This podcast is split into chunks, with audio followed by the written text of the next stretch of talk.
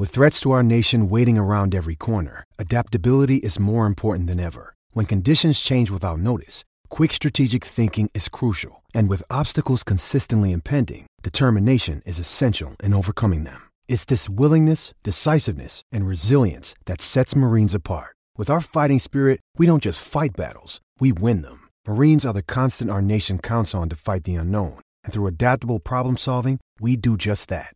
Learn more at marines.com.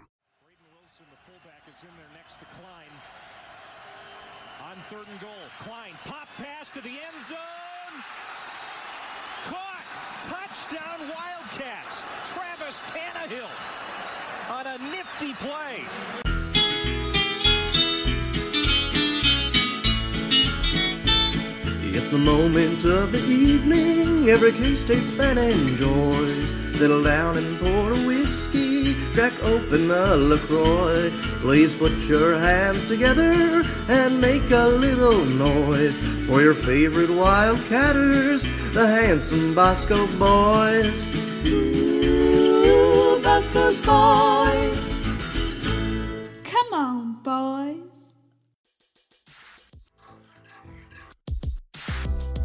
It's the Bosco's Boys. Scott, it's Grant Wildcat. I'm sitting down with Scott Wildcat here for another edition of the Bosco's Boys podcast. We're back. How's it going, man? It's going well. Uh, you know, I think we jinxed ourselves talking about having actually good weather uh, the last time we recorded because, of course, as usual, it's now muggy and dark and it looks like it's probably about to rain. I think it is going to rain. I don't mind it though. It feels all right.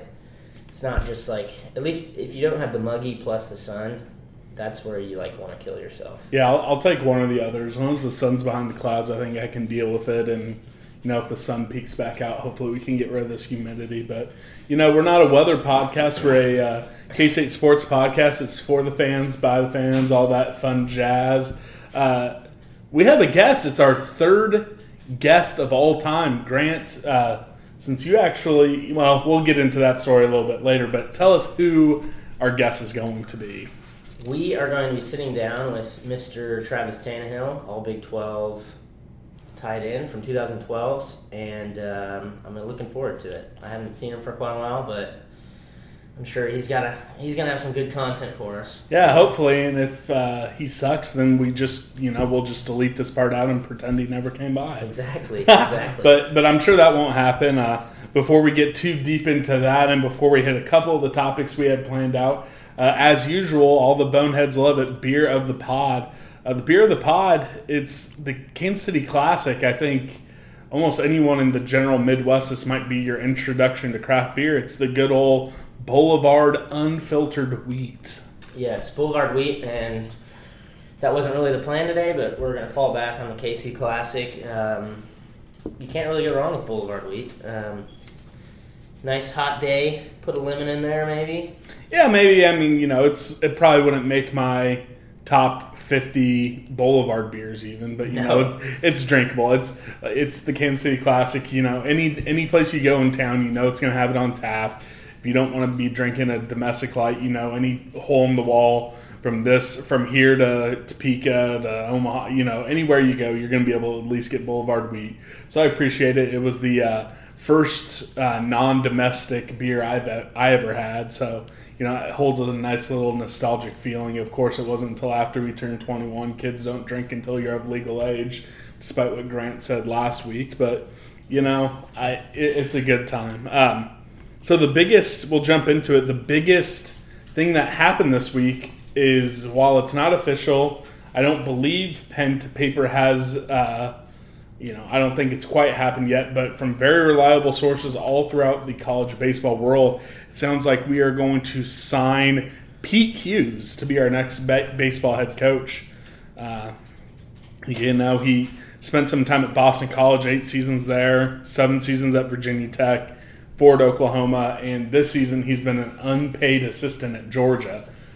You know, neither one of us are big college baseball guys, but Grant, do you have do you have an opinion either way on this? Um, my initial thought was that I was underwhelmed by this, the possible signing, the prospect of him being a coach. Um, I have a pretty limited knowledge of, of baseball, to be honest, but when you look at the numbers, it was pretty underwhelming. Like looking throughout his career, but when you uh, look at the context of his career, it's maybe a little bit better. Um, you know, he went to. Goddamn. Dog. Um, my dog's making a lot of rattling noises. I'm just gonna take this. This is two straight podcasts we've been interrupted by uh, by man's best friend. Okay, we're back. Dog will not be making any more noise. Um, so, when you look at the context of his career, like Virginia Tech, he kind of did somewhat of a rebuild job there, and then went to Oklahoma where he was.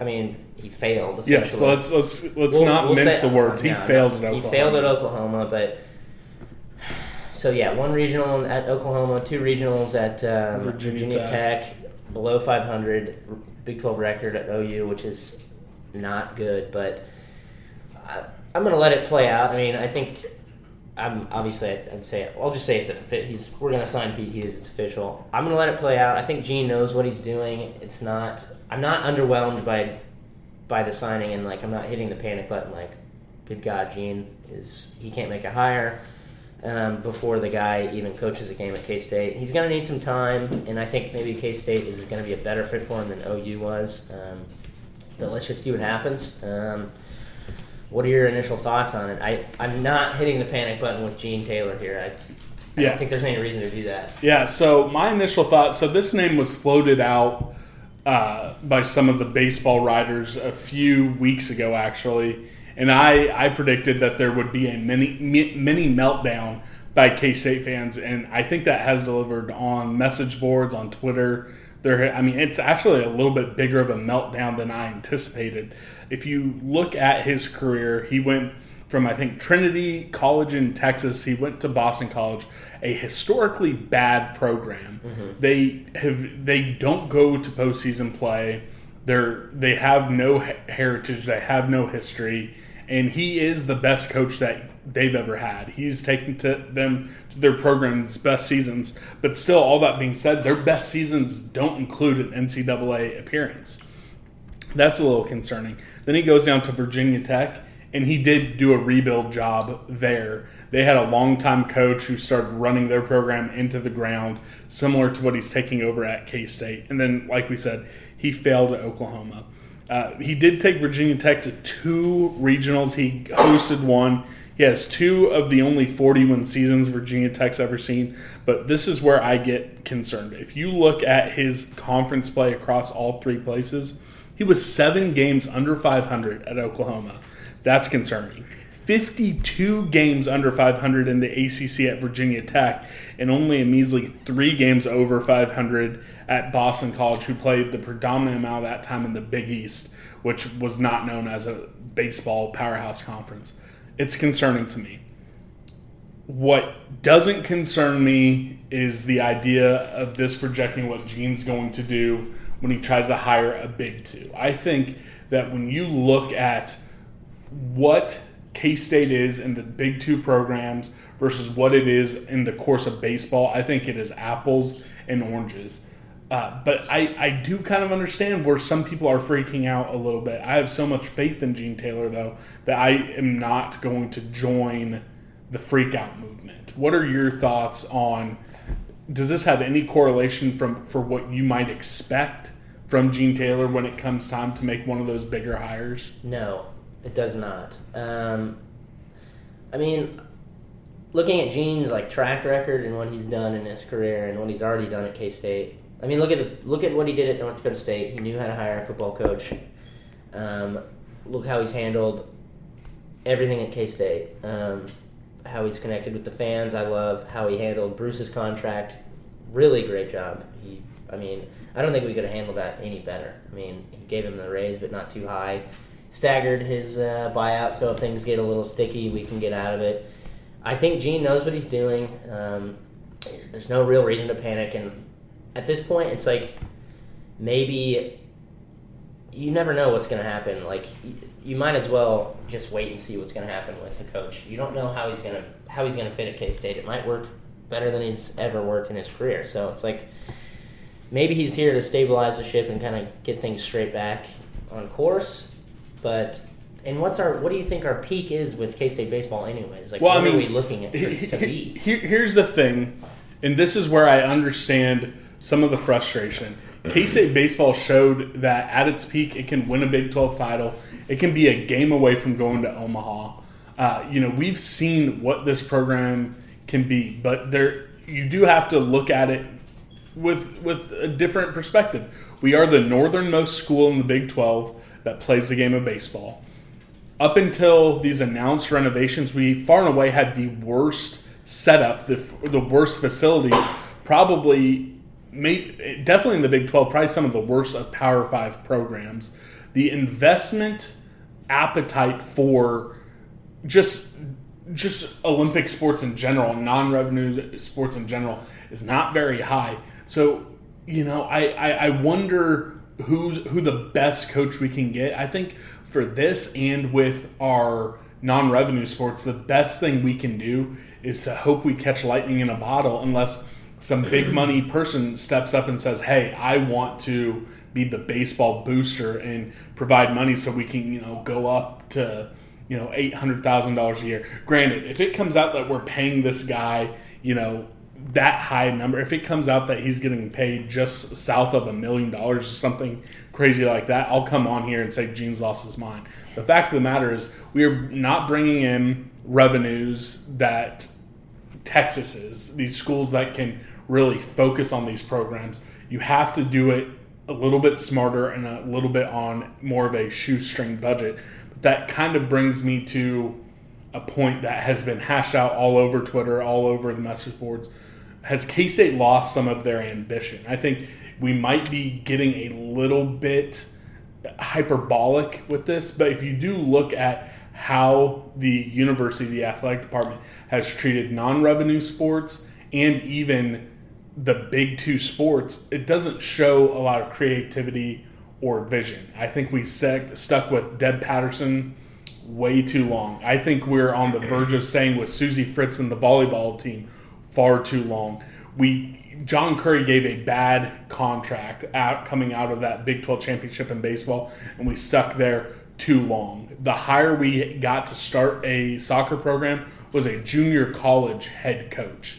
The last time we made a football hire, it was bringing back Bill Snyder instead of going after someone. Frank Martin was a promotion. Bruce Weber, while yes, he's turned it around, he was a retread hire. We haven't made an ambitious swing for the fences hire since Bob Huggins.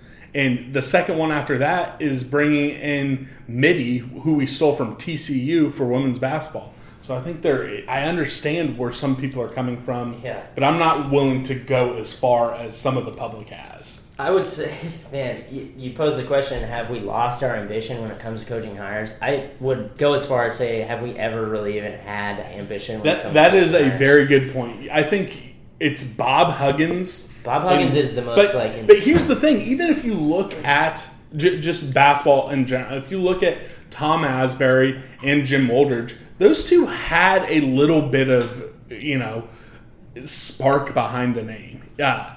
Again, and, and at the time, if you go back and talk to all the old timers, apparently we were in for Eddie Sutton. Something happened. I'm not sure there. So it seems like there used to be a little bit of ambition. Even going after Bill Snyder, that's a big time offensive coordinator from a Power Five conference. So I, I, I, I guess I get a little bit uh, concerned when I see how things have gone. And maybe you're right. Maybe we've never had the ambition, but when the time comes, I, when hiring Bruce's eventual replacement after he wins three national titles, uh, you know, and I don't want to just take Chris Lowery, even if he is the number two guy on a national championship team. I'm kidding. I don't think Bruce is going to win three. But the, the next time these hires come around, I would like to see a little more ambition. I don't care if it turns into a stone stepping job in anything. Let's go after an up and comer. Let's go after someone who has shown that they can recruit. I don't know if this guy can recruit. I, you know, I have no idea. But when the time comes for the volleyball hire, for the next women's basketball hire, you know, j- I- instead of going after some of these, you know, mediocre head coach, let's go for an up and comer. If they leave because they did a good job, fine. I don't care about that. Mm-hmm. Show a little bit more creativity. I I, say all this, but again, I'm not. I'm not willing to have a quasi burn it down movement like some people are. For a long time, even like outside of coaching hires, I would I've been wanting to see our athletic department have higher ambitions than what they've had. Change. We need to change our mentality. It seems like we're always like playing the victim as we're the small school. We truly can't compete. It's like times have changed. We are still a small market school, but times have changed. We can take advantage of certain things that can get us to a next level. And it's like it doesn't seem like we're making those pushes. Yeah, I mean, I, I, I you can combat that and look at some of the facilities that we have built. The evolution of Bill Snyder Family Stadium has showed some ambition. The building of the basketball training facility has shown some ambition. I mean, we're building a new soccer stadium and renovating Tointon Family Stadium for baseball, and we built a five million dollar rowing facility. Yeah. I, th- I, I think that there is a little bit of that, but I think that comes more from the fans than the athletic department. I think if you talk to people in the athletic department, if you read the press releases, sometimes they come off a little bit more defensive than I think they need to.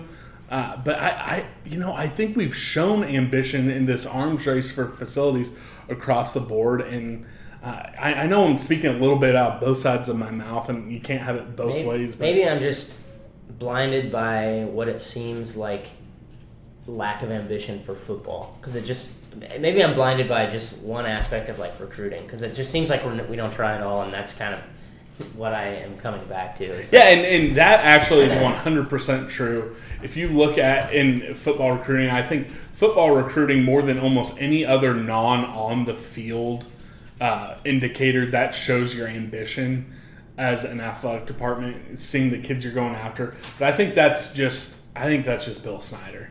I mean, I think just fact of the matter, he is set in his ways, and we're not going to see a massive change until he walks out. And I understand the want for ambition, but I, I, I do think, and again, I'm talking out both sides of my mouth after I trashed almost every coach at K State, uh, but I do think there is some ambition. Uh, so and maybe that's why people are burnt by this hire. Maybe if we didn't just say we are investing fifteen million dollars in facilities for baseball and soccer, maybe may, maybe that's why people are getting mad. I don't know. I've talked in circles on this. Uh, yeah. Well, let's just let it play out and we'll see what happens. I'm gonna back Pete Hughes. Yeah, I mean, if he does a great job, awesome. But I think as we touched on one of the very first Ask Bosco questions, don't be afraid to then cut the guy loose. I, I want I want this contract maybe to give him stability for three years, but in year four, I want after year three, I want you to be able to fire the guy with no repercussions. I, that's how I would handle non-revenue sports. Give them three years. If it doesn't look like you're going to be a postseason play, fire the guy and try to catch lightning in a bottle another. I don't know. Seems like we have a little bit of a track record of holding on to people because we like their character over their ability to I coach. yeah, and I that that can be a whole nother Yeah. topic for another one. We've We'll move talked- on. We've talked in circles on this one. It's uh, you know we we'll, we'll just move on for the time. We'll move on to the next mini meltdown. Oh yes, Uh, topic two: Football kickoff times have come out for next season. Um, the first game has been announced versus South Dakota with a 6:10 p.m. on ESPN three, and UT San Antonio at 3 p.m. And then, of course, the big game that everyone's talking about, that everyone's melting down about, um, Mississippi State, September 8th, 11 a.m. kickoff. man, and that was announced very shortly after our last podcast finished taping. And uh, Yeah. correct, refresh my memory. Which one of us correctly predicted that kickoff? Time. I think it was. Oh man, I don't know. We'll have to play it back. I can't remember. I, I- think it was me. I I had been championing championing this for a while. I, I, I always knew this was never going to be a prime time. I actually thought it was prime to get moved to maybe a. I, I originally said Thursday night, but that's when the NFL kicks off, so that wasn't going to happen. But I thought maybe a Friday night, and if it wasn't going to get moved, I, I in my heart of hearts knew this was going to be an 11 a.m. game. Uh, I like I like the night games. For this one especially, I wanted an elite atmosphere. We haven't had it since the Auburn game. Uh, all that being said, I think the meltdown went a little far. It did go a little bit far. Um, you're right. We haven't had an elite atmosphere since the Auburn game, and before that, I genuinely probably the loudest game, like consistently throughout the game, was that I can remember. I would say is like 2002 USC, Yeah, yes. and That- Auburn matched that. That that Almost. Auburn game was electric from beginning to end. But even before that, you know, you you seem to get those games at least once a year. That North Dakota State game, RIP, what a horrible loss. But that was the opening of the press box. The statue was revealed. It was that seemed to be a very fun atmosphere. Again, later that season, the TCU game-winning field goal. It was a sellout, engaged crowd you know, it was great. The before that, you have 2012, where every game seemed to be a party, and then you got to rush the field after you beat Texas to clinch it. 2011, you had games all throughout that season because of the cardiac cats, the A and M overtime game, the Missouri. You had a lot of fun atmospheres. I just feel like it's been so long, and even before that, the UCLA game to kick off the 2010 season. There, there were so many. That was two thirty. well, yeah, no, I- I'm just saying games that have had the Yeah. atmosphere. And then before that, the 09 game where we then broke the the. Uh, oh, you weren't there. The the hor- the three game three year losing streak for KU. I was Even- not there. I was even- busy winning a state championship. Yes, you're an elite athlete. But it's been so we haven't had a game that's even matched, you know, that UCLA game uh, for I, a long I time. disagree. I disagree. I think that man. I, I thought that okay. 11 a.m. games are capable of having great atmospheres. Miami, that was a really good Yes, atmosphere. elite atmosphere, and and I'm not saying that it that just because this is an 11 a.m. game it can't. I'm Yeah. not saying that. Make no mistake I- about it. This game's going to have a great atmosphere, but it would be so much better if it was a night game. I'm still not convinced. I'm I'm not ready to say it will be an elite atmosphere. I will not believe it until I see it because fact of the matter, season ticket numbers are down. Yeah, they are. Student ticket sales are down. We don't know what the renewal rates are going to look like. We don't know if this is even going to be, you know, a, yes, it'll probably be a sellout, but is it going to be one of those fifty thousand seat sellouts or a 54 you know we have the capabilities of packing so much more in with standing room only and how engaged are the fans again i'm just I, I won't i won't be convinced i won't be willing to say the atmosphere is back until i see it because i i've been proved wrong you know it, it was crap versus ou last year Last year, And every game we- was terrible. Yes, and weather had a little bit to do with that as well. Yeah. But I, I'll believe it when I see it. I, I was upset, but again, all that being said, we had fans who were saying, "Oh, I would have preferred to be on E ESPNU. I would have preferred to be on ESPN two. That is so short sighted. It is. The- The, I- way that it's set up is great. Yeah, you're coming out of college game day. The I don't know where college game day is going to be, but the they're going to have the headgear pick. But the pick before that is going to be okay. w- Right after this, we're going to Manhattan, Kansas. K State versus Mississippi State. Kirk Herbstreit. Who do you have? He's going to say Bulldogs by twenty. I don't know what he's going to say, but it's there's going to be hype. ESPN is going to push that game because it's going to be coming right after college game day. It's going to be great for exposure. It's going to be a stripe out game if people follow the rules and know what color shirt they're going to wear. I'm going to be stuck in the white I think. I'm in the white too. that sucks, but oh well. It, it's it will be a good visual thing. It's Harley Day. They're, they're, they're, everything is there for it to be good. I'm just not convinced. I won't believe it till I see it, and and hopefully I'm wrong. I, I, I would love to tape a Sunday pod. Hey, we just won by 20 and it was a great atmosphere. Depends on how well we play. Also. Oh yeah, yes, that 100% has. If we just sucked like every single game we did last year at home, and like there was just every game at home last year was just so deflating. yeah, we lost four in a row, it was awful. There's nothing. There's no disputing that. Hopefully, we don't lay an egg versus South Dakota. I mean, God forbid if we even just dominate that game, that the excitement will be taken down another notch. But you know, if Sky and Alex Dalton combine for like five touchdowns, and you know Mike McCoy and uh, Barnes get another couple, and we just roll South Dakota, then hey, may, maybe maybe it's going to be fun. Uh, I would prefer a Thursday night kickoff, but that's because, I mean, I understand that that makes it tough for people. Um, me personally, it's it has no bearing on my life. I can basically make my schedule to where it works out fine. But that Thursday night Auburn game was legit, and I would I- love to recreate that. I mean, I love awesome. thir- I, I love those games. Selfishly, you then get to stay home on Saturdays. But I, I just I, I like the idea of having the eyes of the nation looking on you the only game. All that being said, it's still it's still just folks. Never turn your nose up at an ESPN game. I would take Yeah. ESPN or Fox or FS1 11 a.m. games all season long before I would take a 6:15 game on ESPN two. I think there are some positives to 11 a.m. games. None of them really have to do with the atmosphere, but there are things that I really Yeah. like about 11 a.m. games. Um, but you know, it is what it is. Just show up, get there, have some biscuits and gravy. You can have a nice breakfast. Ooh. You can have a nice breakfast tailgate, which is a good change up, in my opinion. I will love a ta- good breakfast tailgate. I will take any invitations to tailgates that fe- feature biscuits and you gravy. can you can you can start with mimosas. Mimosas over Breakfast Bloody Marys burritos. all the time for, for what it's worth. I love Bloody Marys. Bloody but if I'm Marys, trying no. to get drunk, Blo- Bloody Marys can die. oh man, Um, Marys mimosas, mimosas every day of the week. But yeah, no, it, it'll be fine. Uh, just thought we'd touch on it because there was a fun little mini meltdown on Twitter. And uh, the last small thing we'll touch on before we bring in Travis Tannahill. Uh, it was announced today that it looks like George Mason is coming into the Octagon of Doom in the non-conference uh, schedule. We're still waiting on the full release. Whenever we get that, we'll break it down. Um, you know, I really hope that isn't the marquee home game Bruce was quoted on saying he was working on. Uh, that would be a little disappointing, but you know, it, it's another game that's been released. We, we know almost all of them.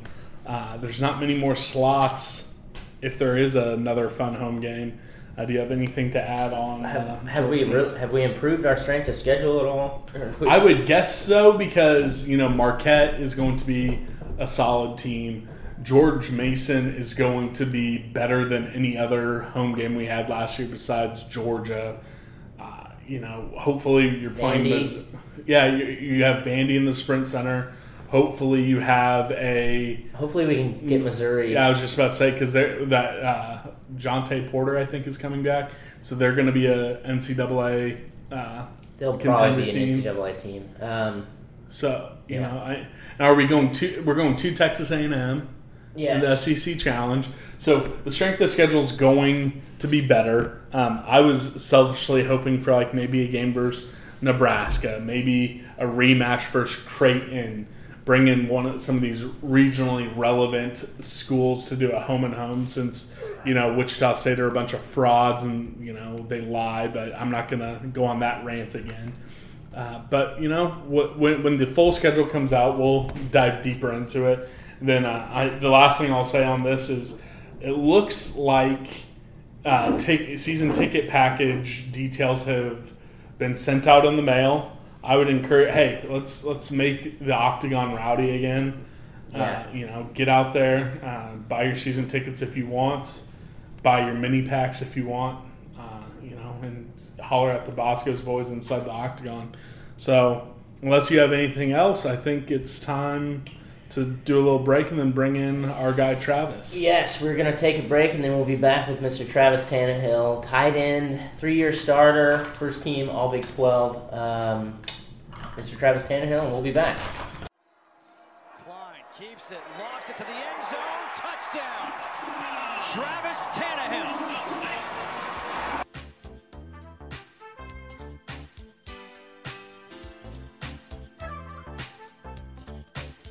All right, we're back with Travis Tannahill. Welcome to the show, Travis. Thanks for having me. Appreciate it, guys. Guest number three. Guest, guess number three, you have big shoes to fill. Uh, K State football alum Brogan Berry was our first, and our good friend KSU fan was number two. Uh, you know, I think you can break into our top two. We won't say which ones. Okay. We won't say which one's the worst. Okay. Cough, cough, Brogan. You need to step it up. Uh, but welcome to the show. Before we get started, uh, the listeners probably don't know the fun history connection all three of us have. Uh, you know, Grant, you know, was your roommate. That's correct, right? Yeah, uh, what was that? My junior, senior year, just senior year? 2012. 2012, so You the guys- good years. You Yeah. guys moved out like Yeah. halfway through the, the Yeah, lease. yeah, I would have moved out. with two I would have moved out in December. So Awful, but Yeah. So that's neither that- here nor there. Yeah, something that you may not know, and some of the listeners might know, but the reason that came to fruition was good old Grant left the 1421 Yuma crew high and dry. Yeah. He uh, backed out of a lease that he already signed. Uh, scrambled. We had to scramble. We got someone uh, to fill it, and, but he came crawling back when he decided he was going to go to K State. And little old me followed you on Twitter back in the day, and I think I saw you tweeting about needing a roommate. I sent that over to Grant, and the rest is history. Yeah, we were just, I know it was me and my brother, maybe one other player, and we just had a, one, one open room. So back then, you know, the easiest way to get the word out is just send a tweet out, and old Grant called me up and creeped on him a little bit. This kid looked normal enough, and next thing you know, we're buddies. So it worked out. You guys are buddies, and now uh, you came on with the podcast, so uh, All right, let's let's jump that's into the history. it. That's Twitter, the- yeah, Twitter saved the day. Twitterverse. Back Twitter when always Twitter- saves the day. Back when Twitter wasn't just insane. oh, I love it. I couldn't live without it. Yeah, I know it's it's a drug, but uh, all right. So I guess basically we just have a bunch of questions that we'll run through. Travis will shoot them back and forth, and you can See where things go. Yeah. So my first question that I have for you is, walk us through the process of being recruited by Ron Prince. Well, Ron was Coach Prince was a very um, most people don't you know they see him on the field and obviously a lot of K State fans don't have the highest hold the high, him in the highest regards, but um, he was actually I mean he could have he could have sold an ice cream popsicle to an Eskimo. He was a great salesman. He was highly highly intelligent. Um, and he came off as confident and you know a great CEO of an organization. You know, he kind of really. I was also recruited by James Franklin, who is now the head coach at Penn State. Um, he was the OC when he was recruiting me. So that's you know really, the head coach can only have so much influence. You're really working more with your OC and your position coach, obviously, which was at that point um, a guy, um, Coach Leonard, who now I think he's at Boston College as the tight ends coach. Um, so those two guys really who I hit it off with. Coach Prince was really, um, you know, just the figurehead, and he he fit that role to me. He, he um, going through that process, he, he fit the role of a, a very sharp CEO who had his stuff together. Um, unfortunately, that's not the way things panned out, or fortunately, I guess.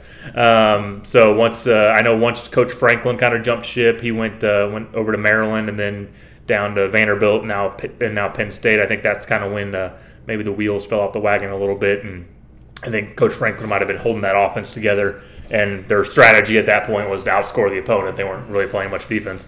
Um, so it's uh, once Coach Franklin maybe saw the writing on the wall a little early and, and looked out for himself and made a career decision um, that obviously you know paid out. He's a you know head coach at a probably top five program. I program. completely forgot we had Franklin on Well, and then Yeah. we had Raheem Morris was the first defensive coordinator as Yeah. well. And uh, you know, if you look back at those Prince staffs, if if he could have kept those guys, Exactly. he yeah. might still be. I know. He, he found a way to get some good guys there. He just couldn't keep them.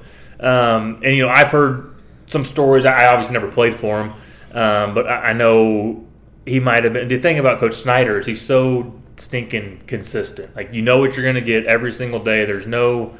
Um, you know, the expectations are always there. Where Coach Prince, I know some guys got frustrated. Some days they'd walk in, and you know they'd have a bad practice, and he would be you know your best friend. And other days you'd feel like you had a good practice, and he'd, he'd run you for two hours after practice. And just no consistency, which is really hard as a player to know what you're coming into every single day. Yeah. So I think that might have been uh, from the guys I've talked to who did play for him. He was just you know a little inconsistent. I don't know if that was um, you know just his maturity, you know, first year head coach, um, and things like that. So you know I, I think he's evolved. You know, he's 10, 15 years older now than he was back then. So I haven't talked to him for quite a long time. So I don't know what he's like now. I know he's still coaching and um, you know still having a decent career as an assistant coach, bouncing around in the NFL and whatnot. Well, so he actually recently got fired from Detroit. I did hear that. It, it sounds like he. It sounds like maybe he hasn't changed that much because the reviews out of there were not that great. But it does. I think he is an offensive analyst with good old John or Jim Harbaugh up Mm-hmm. at uh, Michigan. So he's uh he's to put on his uh, hat and try to help them out. Yeah, which is weird because I mean he was highly, highly intelligent. I, mean, I remember going to his house and uh, I'll never forget. I went on a recruiting visit. He had like, like on a light switch, he'd have like English, Spanish, and French. And so like his whole house was like learning three. You know, his kids were five and ten years old or whatever, and they were learning. You know, he was trilingual or whatever. So highly, highly intelligent guy. Um, but just for whatever reason, couldn't find the way to. Um, you know, bring a staff together and have that cohesiveness. That's almost more important than you know your smarts. So What was it like thinking, okay, I'm going to play for Ron Prince, and then all of a sudden, it's it's time to roll, get to Manhattan. Then the legend is now the head coach. What was- Yeah. what was that like? Well, I I was actually so I was actually up there that fall, um, that last season for Coach Prince. I was a gray shirt, so Okay. I was uh, I was injured. I wasn't on the team, but I was supposed to come in that January. Um, and I was sitting in some class, and the pr- professor walks in and says, "Ron Prince got fired," and everyone cheers. and I go, "Oh crap! I hope I have a scholarship come January." So I walk out of class, and I get on the phone and start. Uh, I assumed um, Sean Snyder would be sticking around, so I start blowing his phone up, and I'm like, "Hey man, do I have a scholarship?" And he's like. I think so. We don't know anything yet. Like, just just sit tight. I'll let you know as soon as we know anything. Um, he's like, you know, obviously we'll try to do whatever we can to, you know, honor our commitment. He's like, I'm, I'll still hopefully plan on being on the staff. I, you know, I don't think they knew that Bill was coming back at that point, but um, so yeah, I, I was I was a little nervous, and I remember the whole class cheering, and I'm like sweating, just like I hope I have a scholarship here come January. But I did, and it was nice. And uh, you know, Coach Snyder, obviously, we worked everything out, and Sean called me, uh, you know, within a week or so, and said, "Hey, it looks like uh, you know everything's going to work out fine. You know, just keep doing what you're doing. We'll, we'll, we'll see you in January once the semester starts." So it worked out. I think we had a few questions about you know your junior and senior year, but before we get there, what what were the first two years of Bill coming back like? Was it you know him trying to re re put the culture back in place?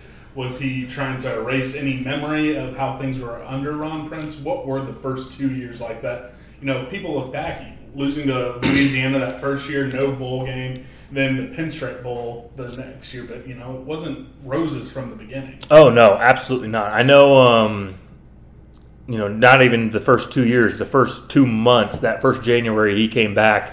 Um, you know, that winter conditioning program. I'm. He would never admit it, but I'm convinced. Let's say there were 100 guys on the team.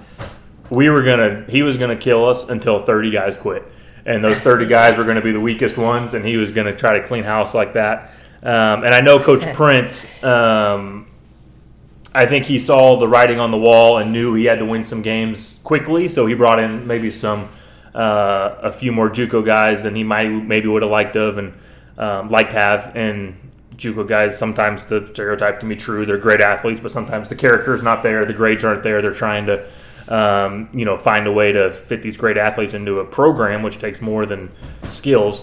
Um, and so a lot of those guys, I think, coach wanted off the team and.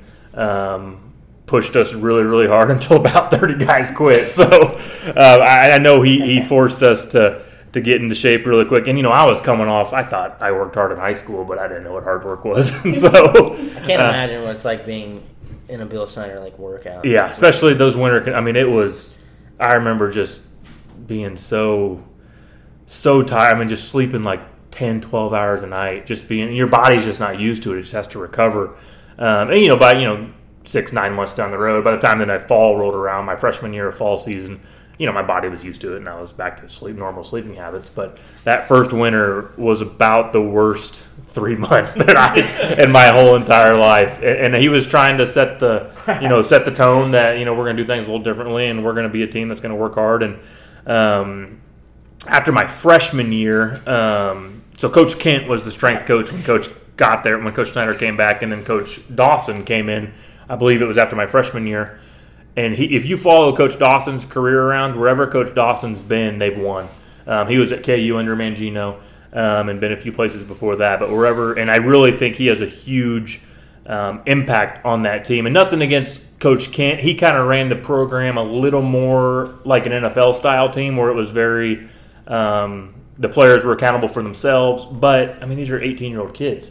I mean, we're tired. We're thinking about girls. We're thinking about class. We're thinking about everything but football. If you're going to give a lot of these guys the opportunity to skip out on some reps, they're going to take it. and that's just the way an 18 year old's brain works sometimes. Where Coach Dawson brought in, um, you know, the structure and the rigidness to really get that program turned around from the, uh, you know, in the weight room, in the conditioning, and on, and just so much of that is just mental toughness and physical toughness and just pushing your body and your you know your body can do way more um, than you think it can and just letting you know that you actually believe that so coach dawson really had a huge role in that turnaround Man, when we lived together in 2012, I just thought your schedule was just seemed so god awful.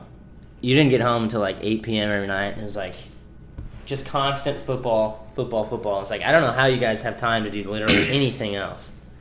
yeah i mean during season yeah there, there's nothing else um, you know, it's it's six a.m. to ten p.m. You're Except either- for Kites Country on Thursday night. Yeah, Kites Country. That- that was that, about that, it. that was usually after season. Um, yeah, definitely not going out on a Thursday night with a game on Saturday.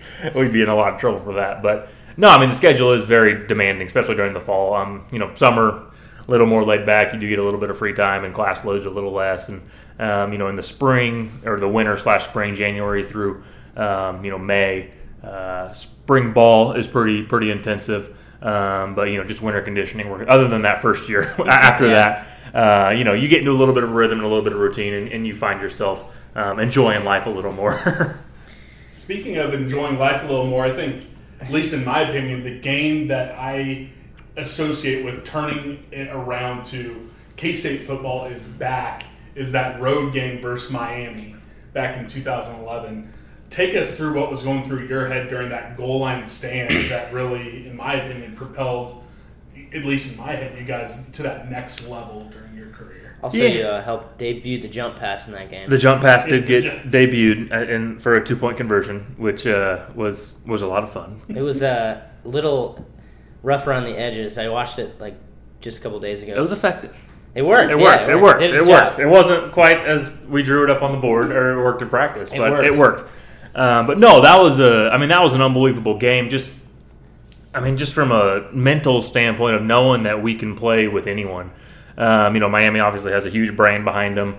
Um, you know, we're these quote unquote slow, hardworking kids from Kansas, and they're these fast, you know, SEC or not SEC, but you know, the South Florida speed. Um, and and so They had a lot of speed too. and they did have a lot of speed. But I mean, you look at the you look at the stat line in that game, and then we did everything right from a discipline standpoint, from a penalty standpoint, from a turnover standpoint to win that game, and that's what it takes to win football games. It's a lot more than just who's the fastest and who's the strongest and um, and all that fun stuff. So it really. Um, I think just from a mental standpoint, it gave us the attitude of we can play with anyone. We can play with OU. We can play with, um, you know, obviously we love beating Texas, and we can play with Oklahoma State, and uh, or we can play with Oregon. Obviously, when we got matched up with them um, a year later, so it's really I think more of a mental. St- and, and I really think you know we beat them nine out of ten times that year. I thought we were the better team, and we felt like that going into the film. Um, but really, I mean, that goal line stand, our defense played great that game. Our offense played great. I remember, I mean, we lost. It's we think Kansas was hot. It was hot. Yeah. It was. I mean, you get off that plane, and I we'd sweat the whole time we were in the sneaking hotel room just because it's a whole other level of humidity. But it was uh, it was quite the game. I know we had a ton of fans down there, and their fans are pretty. Um, there weren't a lot of them, but the ones that were there were pretty rowdy. So uh, it was just a, a fun that. game. They love that hurricane siren. They kept playing that over and over throughout the game. Yeah. Third downs. Yeah, and I mean, obviously, I know the you know the Tre Walker stand. That's kind of his uh, his claim to fame, and he made a great play on that. But we had guys all over that field stepping up and, and playing against guys. That mo- honestly, I don't know if we were. I'm assuming we were underdogs. I don't know how much of an underdog we were in Vegas, but no one really thought we would stand a chance in that game. Uh, you know, we're just the you know the overachieving Big 12 middle of the class Big 12 team, and you know we're going to get smoked by this faster uh, Miami team, and that's uh, that's not what happened. That game was great. Scott and I were watching that together, and I remember thinking like fourth and goal, and it's just like And they- everyone in the room was thinking, "This is vintage K State. Yeah. We're about to give up. Yeah. We're about to get scored on fourth and goal." Yeah. I, I remember actually saying, "Let them score and let's try to." Oh, yeah, yeah. We're, we're, all right. So be honest with us. Were you thinking that when they got all? I think they ran. uh, I, I don't remember. It was like a third or fourth down play. They got all the way down there. Were you thinking, all right, let's just let them score? We had there was a what a minute forty. Yeah, and I mean, it's always it's all obviously you just want the defense to stop them or like Yeah. get an interception or something, but there always is that them. in the back of your mind, and, and you know you can't ask those defenders to. I don't think Coach Snyder has ever conceded a touchdown. Oh yeah, yeah, Uh, yeah. and- And, and that's but- why I'm a schmo here, Yeah. And not out there. But Yeah, but that's no. what I was thinking. Yeah, and, and because you just hate to, you know, you hate to give your offense no chance to get the ball with nine seconds left, and you know you got, Yeah.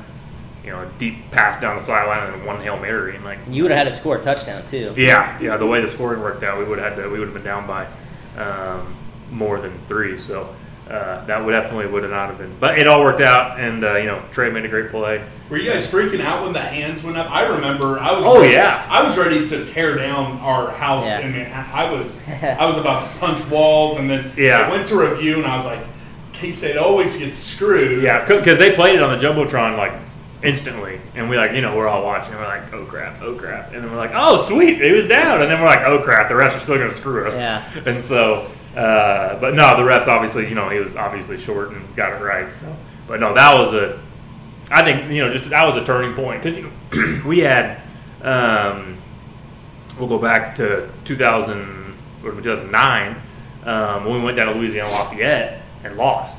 Um, How, and how hot was that game? and that, that was a very similar game. I mean, it was hot and humid, and just the mental, the mental, um, you know, the mental state we were in from that year to the two years after that was just, you know, unbelievable how far that team had progressed in, in just a short time, and and kind of you know very similar. You know, they were that Louisiana Lafayette team was actually relatively talented um, for uh, you know for a smaller division type program, but it's uh, and I just remember you know we lost that game, and I was a freshman. I didn't quite understand how embarrassing that was, just because I hadn't been in the program long enough, and the, you know the pride wasn't quite there.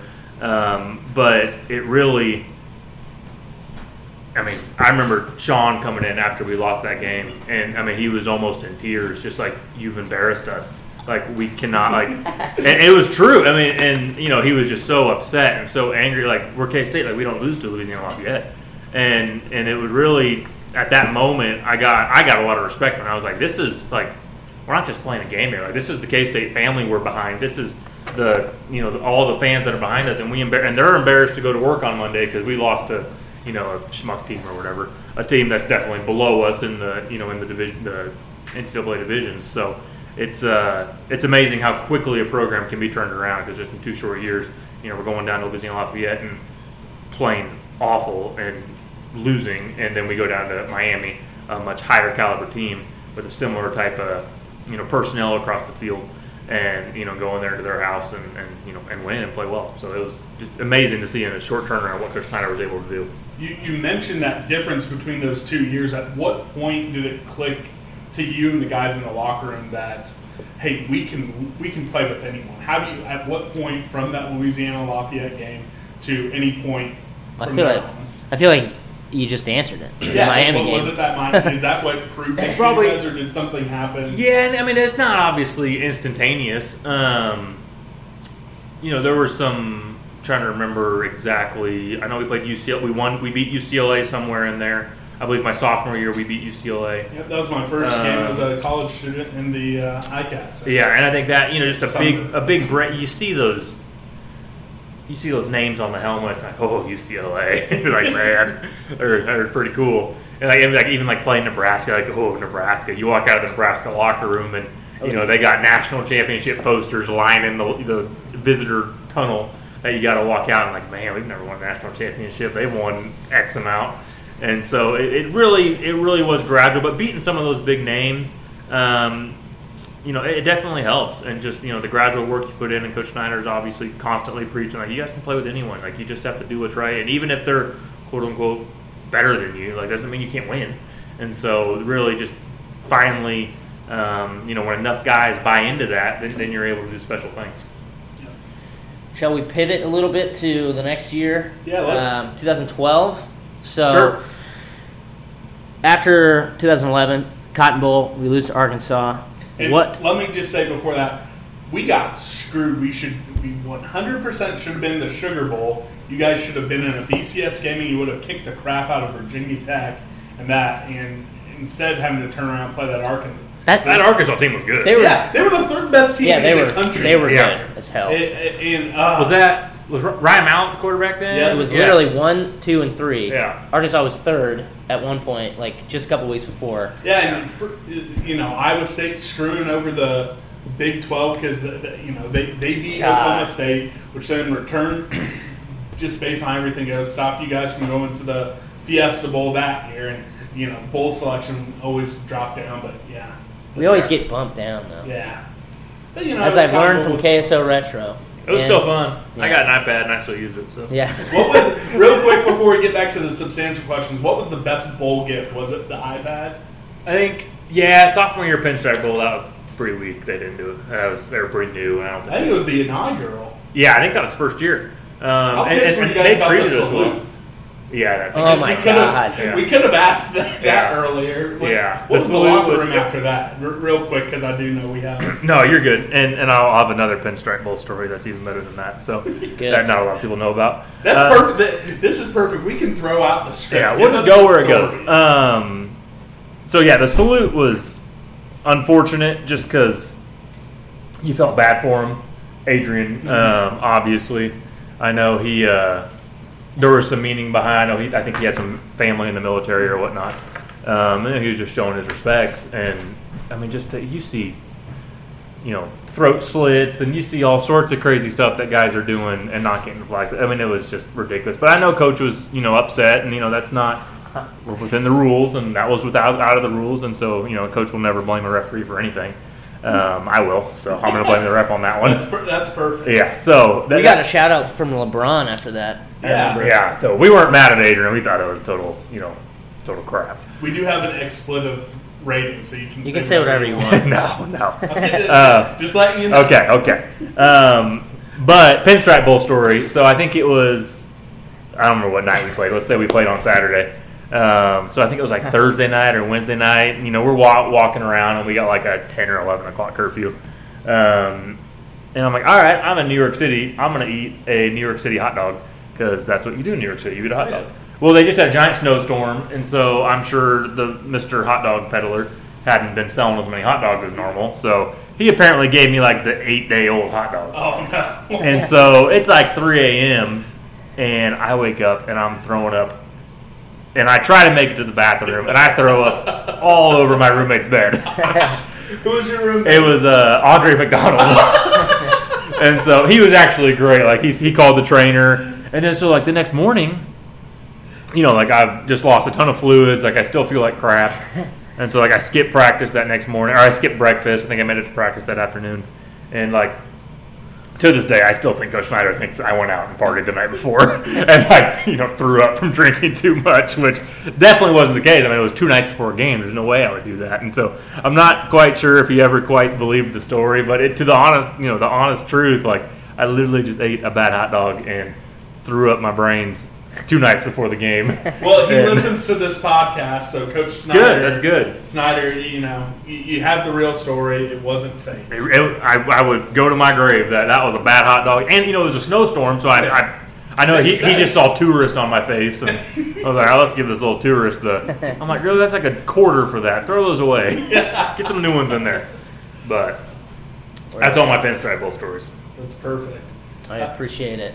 Yeah. So go, going into that 2012 season, what were off-season workouts like? What were spring practice like? Going from you know a, a great season in 2011, but you returned so much.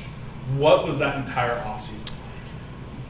I mean, I think we one we returned a lot, and it's one thing to return, and I'll be um, quote unquote humble. I mean, I, I understood my role. I was a role player. I knew I wasn't an Arthur Brown or a Chris Harper or a Tyler Lockett.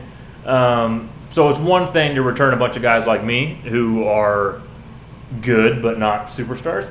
Um, all conference. all conference, but not all American level. So Sure, but, but- when we had, I mean, we had a half dozen guys who were, you know, Arthur, Chris. Um, trying to think, you know, B.J. Finney was on that team. Cody Whitehair was on that team. Collin was on that team. Um, you know, there were so Lockett was on that team. I mean, we had a half dozen guys, maybe more, that were Zim was on that team.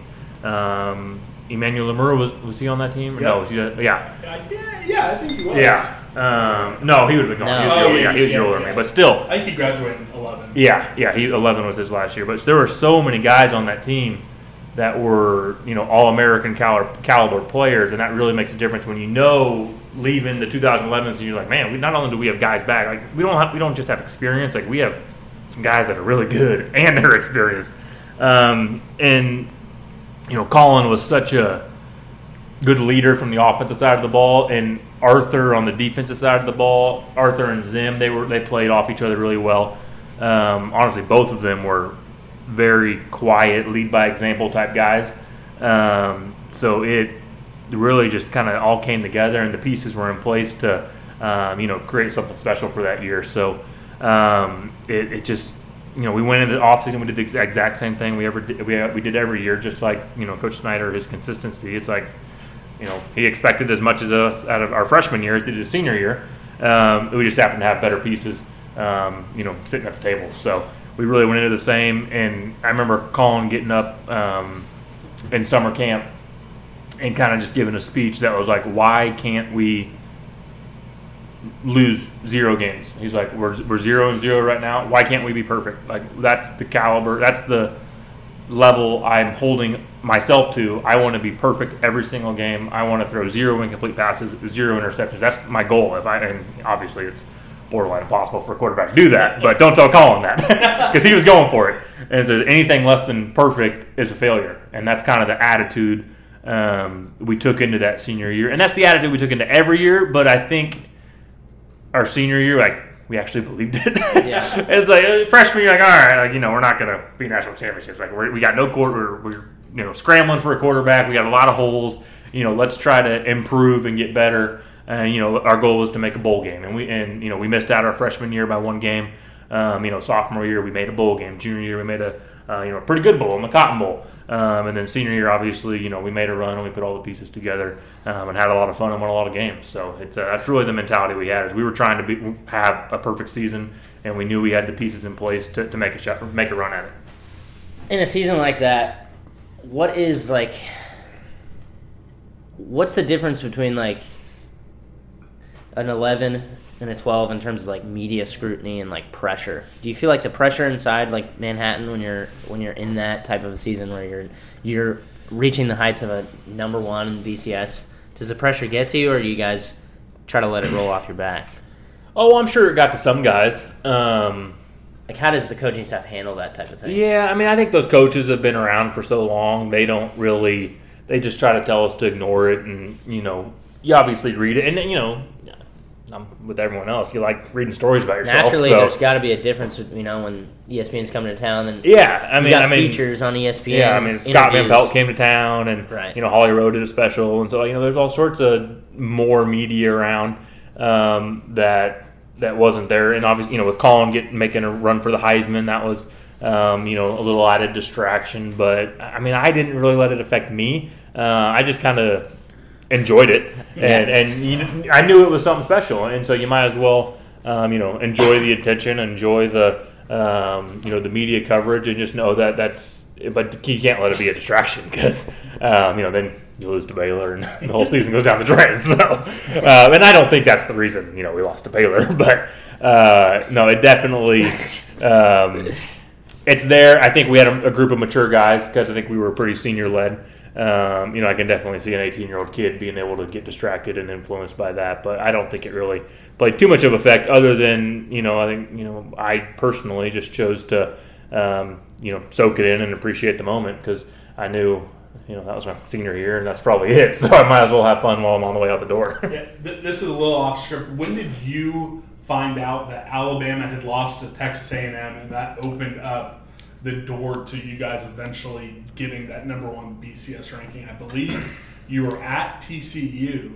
Did you guys find that out before the game, or was it after? I'm not sure. I know. I can't quite remember. I, like home games, we have access to. Um, you know, there's a few TVs on, and so you know, as we're killing time, um, you know, we're not sitting there watching football, but you could walk by and see a couple scores and whatnot, and figure out who's beat who. Um, I can't recall at TCU. I don't think um, you know they have great facilities, but I don't remember there being a TV. And Coach Snyder takes our phones away before the games, um, so no one's checking phones or anything. Um, so I don't think till after the game, um, if I recall.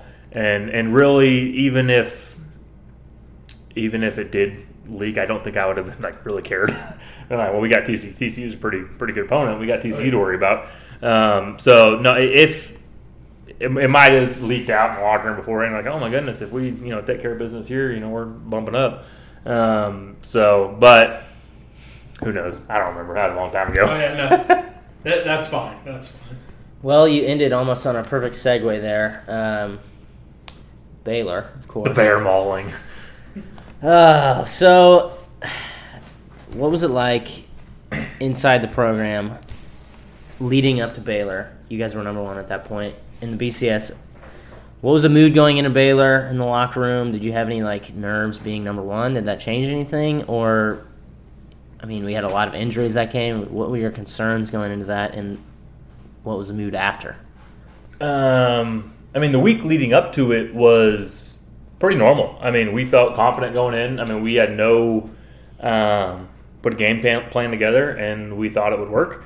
And it, you know, from an offensive side of the ball, at least, you know, we felt pretty confident that we could go in there and, um, you know, put up forty plus. And that's kind of, you know, from an offensive side, you kind of talk with some of the defensive guys and you're like, all right, how many points we got to put up this week to win? Like, I know you, we were always looking for a shutout, but like, how good's their offense? Like, if can you hold them to 20? Like, all right, we'll put up 30. All right, we're good. There's a 10 point spread there. So, um, you know, we, we looked at their defense. Like, there's no reason we can't put up 40 points. Um, and obviously that did not happen.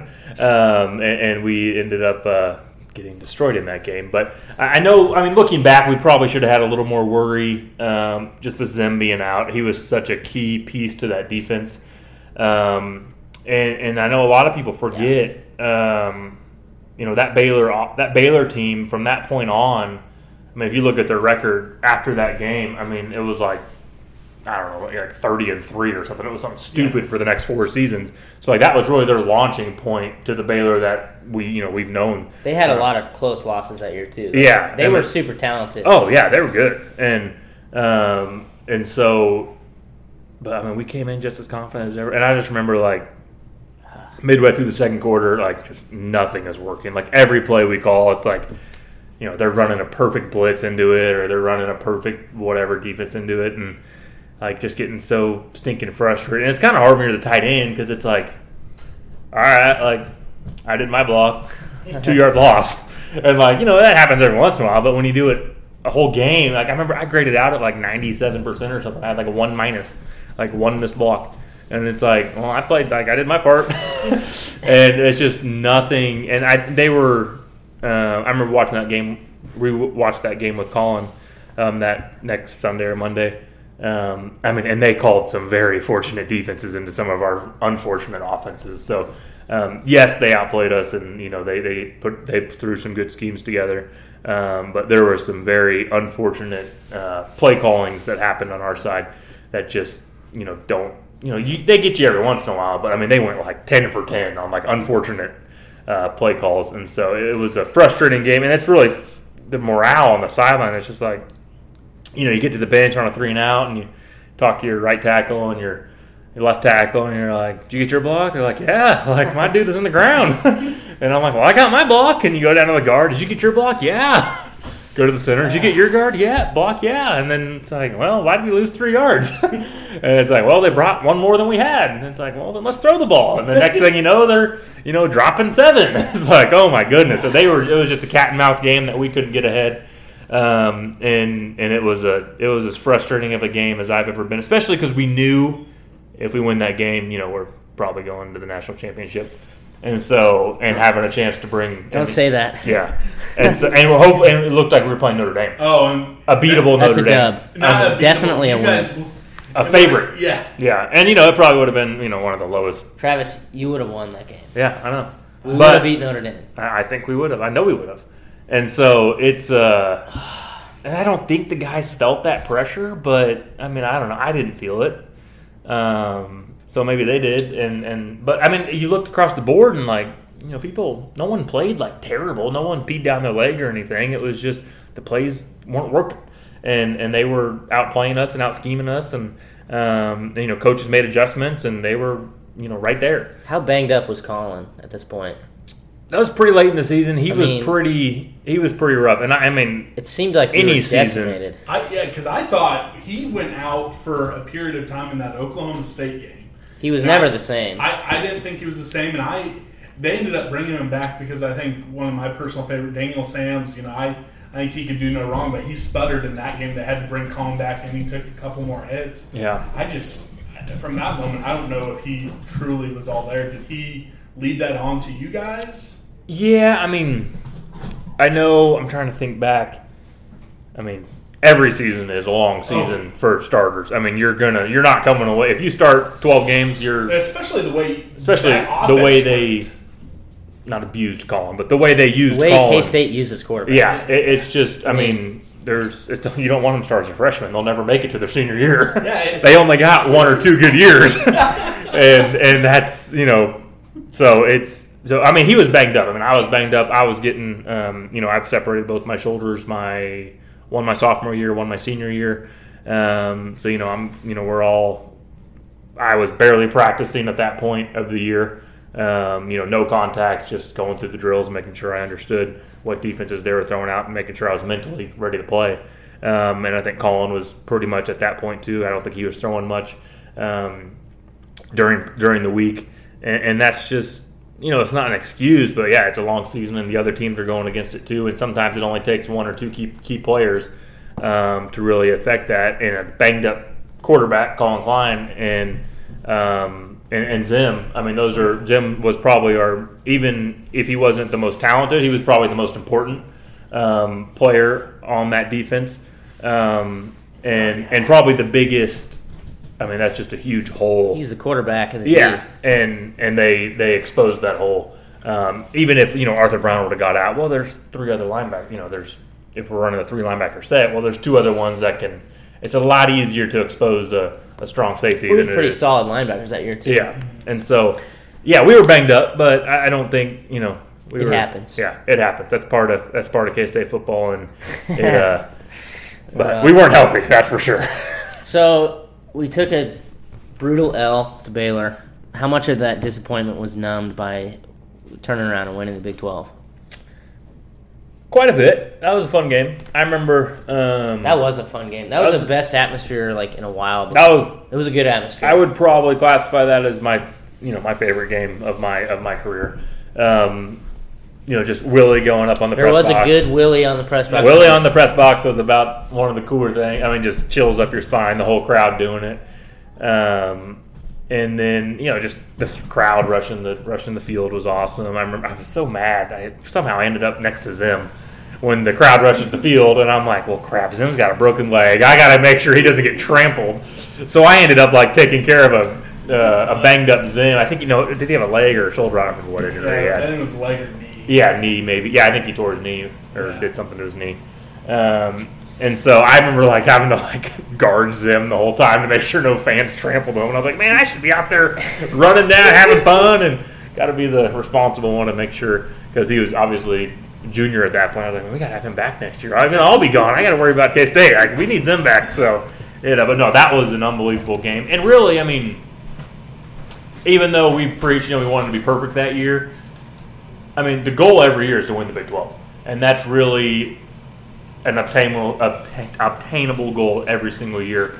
Um, and, that's that was our number one goal: win the Big 12, and then you see where you are in the national standings and see you know how good of a bowl game you get. And you know that was one of our goals, and that's something we achieved. And as a senior, you know that was um, you know one of the highlights of my career, and, and loved every minute of that game, especially against Texas because they're the worst.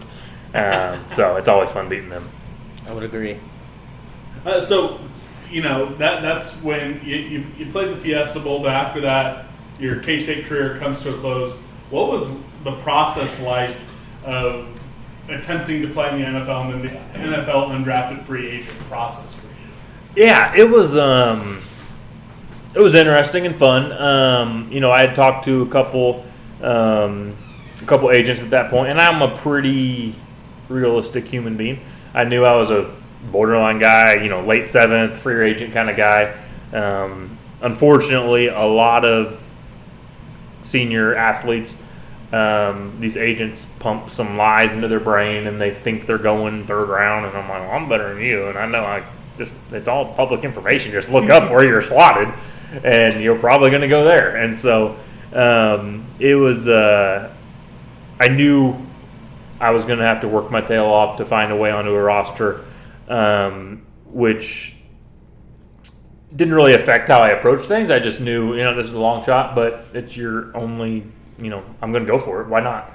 Um, so I uh, I hired an agent. Um, they sent me down to Houston to do the, you know, pre um, combine slash pro day um, testing, and it was uh, you know a good experience. Lived down there for I don't know eight weeks, twelve weeks, something like that.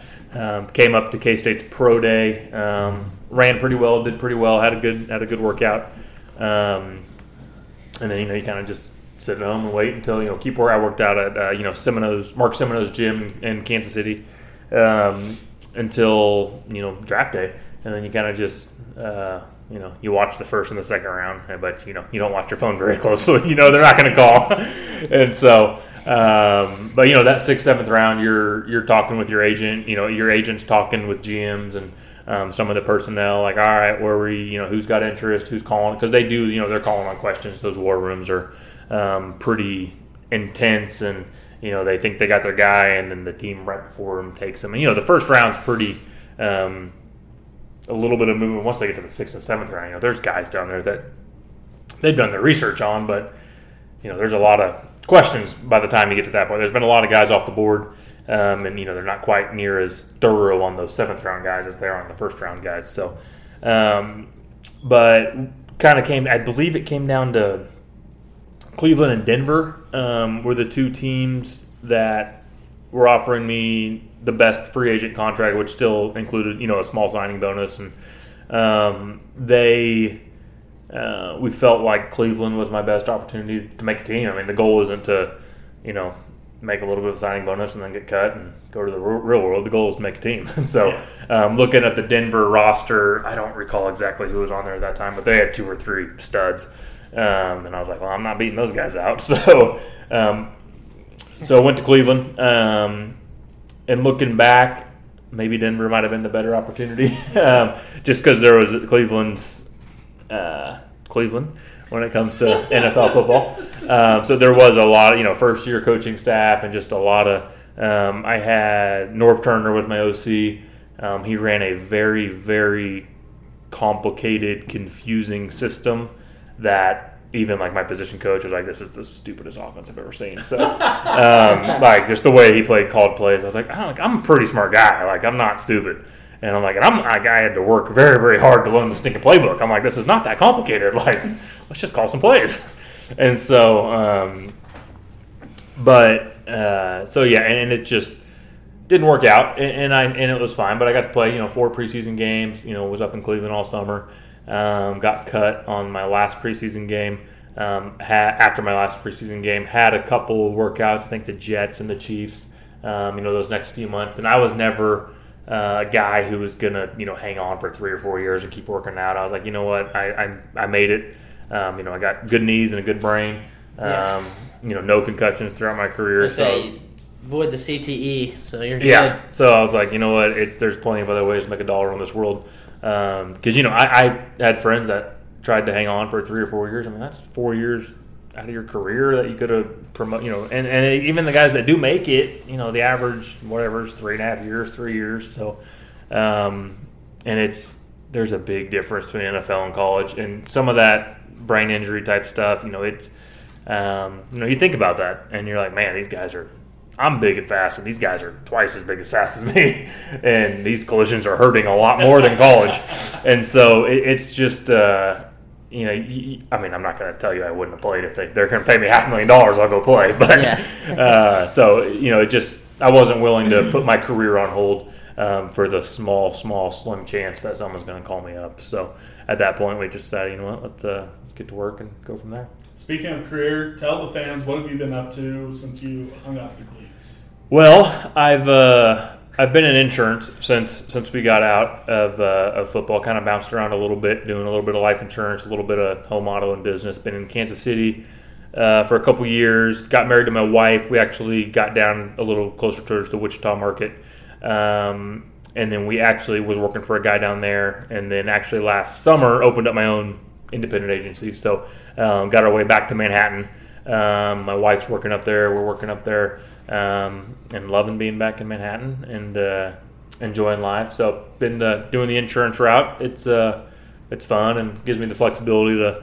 Uh, you know, today's Thursday, and a lot of guys couldn't have made this on a. You know, I'm two or two hours away from Manhattan, and gives me the flexibility. You know, be my own boss. And yeah, really appreciate you coming on. Uh, I don't know why you're here, but it's very fortunate to have you. My grandma's 70th birthday party was Okay, last night, awesome, so okay. that's why I was in Yeah, town. you didn't make the Uh, trip it- for it us. wasn't- It wasn't Bless for the her heart. premier K State sports podcast Yeah, that is yeah. put on by it worked. fans. It worked out very well. worked out very. We well. would have come to Manhattan, just FYI. We, we might come again And later. still need to come to Manhattan. Because Manhattan. by Yes. the way, this is some damn good pon- content. Yes, this is our best episode by far. The funniest thing is like, first thing I noticed was when we've had other guests on, it takes there's a little grace period where they kind of start to get comfortable. You just went boom, boom, boom, like Well- right into it. like you know I broadcast games. Right, Right. yeah. like, Well, and that's kind I've of, been on ESPN. That's kind of what I was trying to Yeah. lead you into. Uh, how it, how did you get into the broadcasting career? And Yeah, I mean that's just obviously it's really hard to make a living when you only work twelve days a year. Yeah. twelve Saturdays a year. So I always knew I didn't want to do that full time, um, and nor like I didn't want to be a guy that moved to Bristol or LA, um, and you know be an in studio guy. I'm a small town guy. Um, or a Kansas guy. I don't like, uh, you know, I used to live in a town of 2,500 people, and Manhattan seems big to me. Driving down here to downtown Kansas City seemed really big to me. Yeah. So, um, but you know that led to the opportunity of uh, you know I'm like well where can I fit in can I be a um, you know the analyst which is you know typically what the former players do. So I reached out to some of my contacts at K State um, you know Matt Walters was one of them. Um, you know just uh, Brian Smoller was one of them some of the guys um, up there. And they've really been very helpful and, and you know willing to give me any advice. They've um, any connections. They've been you know sent me plenty of email addresses that those people probably didn't want handed out and I've hounded them. So um, it's been a it's been a fun learning curve. Uh, you know I've called a couple dozen high school games now. Um, and it, it, I but don't let anyone think I mean I started at the bottom. I was calling high school radio for small town high school 2A 3A radio. And then you know last season I worked my way up to you know calling um, an Akron, a game at Akron for ESPN three. So um, that took me four seasons to get there. I'm 28 now, started when I was like 23. So um, definitely put my time in, um, and I still get to do quite a bit of stuff for uh, K State. Um, you know, last year I got to call the home opener on ESPN three, which was awesome. I watched Uh, that game Yeah, that was a lot of fun. Hopefully, um, with you on it. yeah, crossing my fingers, hoping that all. Um, I'm not exactly. I haven't talked to Brian. Uh, I haven't talked to Smoller on. I'm assuming. I don't even know if. Brian and I are also Twitter best friends. So if Okay. you need if you need me to twist his arm on the internet, I can. Uh, Yeah. I can do that for you. I because I, know there was because that was the first year that ESPN contract was set up that way. So I'm assuming that is that way, but maybe I didn't do a good enough job and I got the boot. So who knows? So, um, but yeah, I mean, I'd love to keep in that world. Um, honestly, I mean, hate to. My, my lifelong plans, but I would love when Stan Weber retires. That, that would be my, my dream job. Would to take Stan Weber's job in you know twenty years when he- You heard it here retires. first. Yeah. Travis So- is gunning for Stan Travis- Weber. Not gunning for his job. just I don't. our podcast said that he is better than. No, Stan I did not say that. Stan, Stan does a great job. Stan does a great job. yeah, and I enjoy Stan, and he's a good friend. But I can't. I can't wait to be on the lookout for you. I hope uh, maybe if you give us enough notice, we might be able to plug what games you're doing, if- especially if it's on the E ESPN three platform. So you know our hundreds of thousands, close to a million listeners now. Uh, Just shy of a million. Just, Just shy shy- of a million. yeah. Can can tune in. Um, we're running a little long, so I think we may need to set up a. I know you gotta time. go. Yeah. no, we're good. I just got softball. I can be late. Oh my god! well, all right. All Well, right. the- Yeah. here- here's the We got question. we got another 10, 15 minutes. Okay, Okay. Well, we will we will we'll, we'll figure this out live, not live, but on the podcast. We're not going to edit it out. Do you want to do a quick preview of the 2018 season? Do you want to hold off on that and we can come back at another time, or do you want to get into our questions that we solicited from all of our bonehead fans on Twitter? Let's go straight into the questions. Okay, And I told you guys. we'll I told you guys beforehand. I don't. I pay attention to K State football in the off season, but I really don't study it until about mid July, just because guys quit, guys get hurt. Okay. So I'm not totally prepared to talk 2018, So- 2018 so- so yet. this So, we'll come back to that later in the summer. So Grant and I will come up to Manhattan and visit you Perfect. for a more in-depth preview of the 2018 season. So we're going to get into our questions from our boneheads, is what we like to call them. Uh, Grant and I kicked this idea around how we really wanted to answer this question. We went back and forth on a snake draft idea, all that type of stuff. But I think what we're going to land on, because it's Mount Rushmore season, our good friend at It's Native, you know Shane. He's a good he's a good solid listener. he wanted us to do the Mount Rushmore of pizza toppings. We kind of evolved it to make your perfect pizza with four toppings, cheese and sauces included, so you don't have to waste it on that. Uh, I'll go first because I've had these questions the longest. I'll let you two think about it a little bit. But if I were doing my perfect pizza, I'd go a little bit heavier on the sauce than most people. I, I like a good sauce.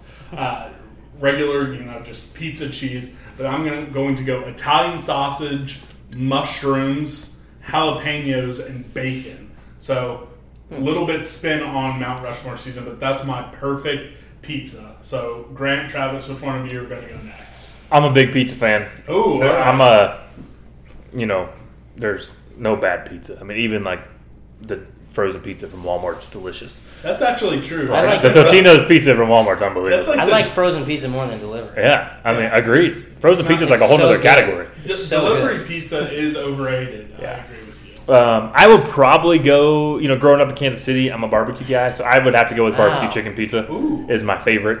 Um, I've never had Oklahoma Joe's sauce. Is my favorite. So I have a pizza from the ground up, built with Oklahoma Joe's sauce.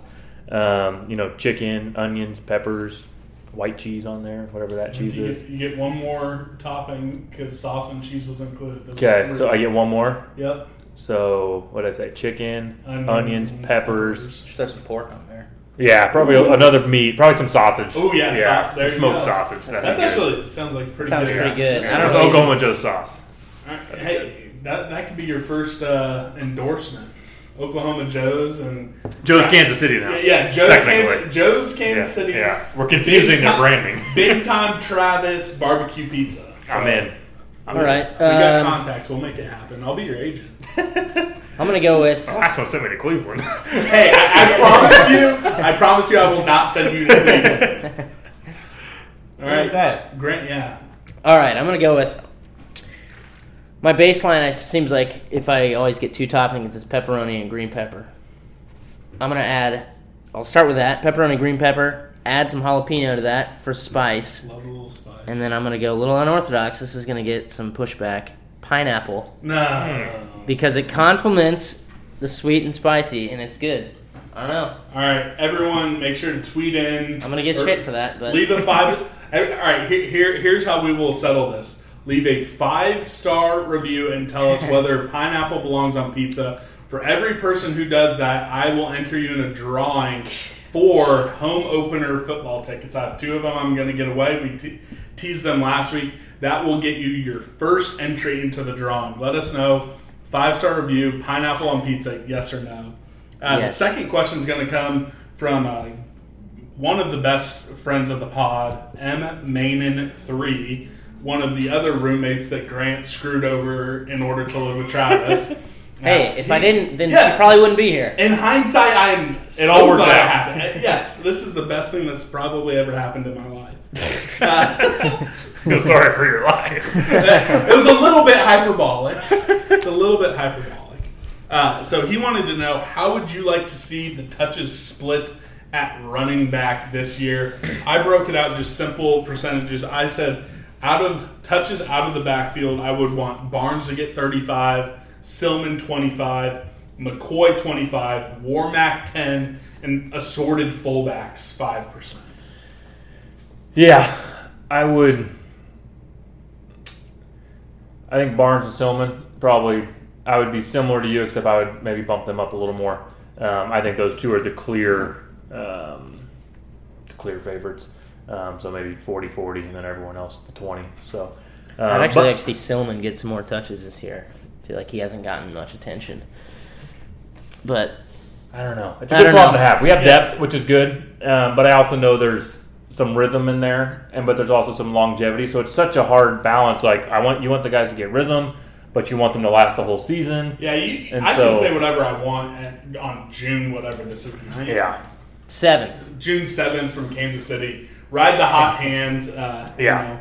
Barnes is obviously the guy. Um, I agree. That's gonna that should get the bulk of the carries, I would think. Mhm. But we got a 2nd We'll running back that we'll see that we have so much depth. Like, Let's throw the ball seventy times a game. That sounds more fun. yeah, I'll, I'll tell you this We right might. now. If, if Sky is the guy, I would love to see him air it out. And I, you know, I think we have.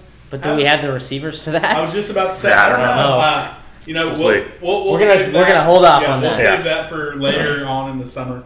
Uh, Brett Morey one asks, "What are you guys' expectations for the upcoming football season? And what other teams other than K State are you excited to watch this season?" Uh, like we've started to say, we'll talk deeper K State later on in the summer. But I just said I want to see us competitive in every single Big Twelve game. I think we end up around the upper to middle class of the Big 12.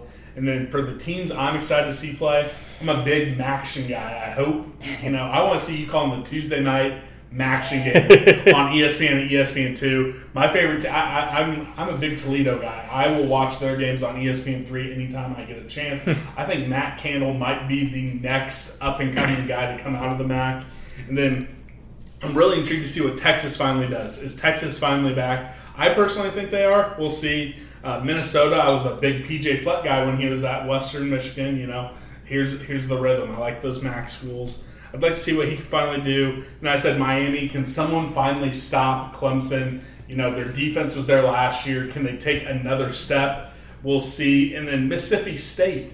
I want to see what Moorhead does as the head coach there. I want to see what they do after they come into Manhattan. Hopefully, unlike Vanderbilt, they don't you know tank like a lead balloon right after they play us. Hopefully, we Yeah. beat them. But I was uh, at that game. That was so depressing. So were we. depressing. Yeah, It that was was, hell. very- That, depressing. that took the air out of the balloon for the- the whole trip. Yeah, I was in the Yeah. third row, right in the K State. crowd. It was it's not fun. So those are that's what I'm thinking. What about you guys? Just generic. What are you expecting out of K State and some other schools you're looking forward to watching? Uh, from K State, no, I agree with you. I think we can compete in every single game. Um, you know, whether all those end up in W's is a whole other you know story. Whether you know the it always seems like there's five plays that make or break a game in a close game. So um, whether that ball bounces our way or not, um, who knows? But I think you know, realistic. I think we should be able to compete and you know have a chance to win almost every single game, which is um, what you want to feel like going into a game, or going into a season. Um, other teams.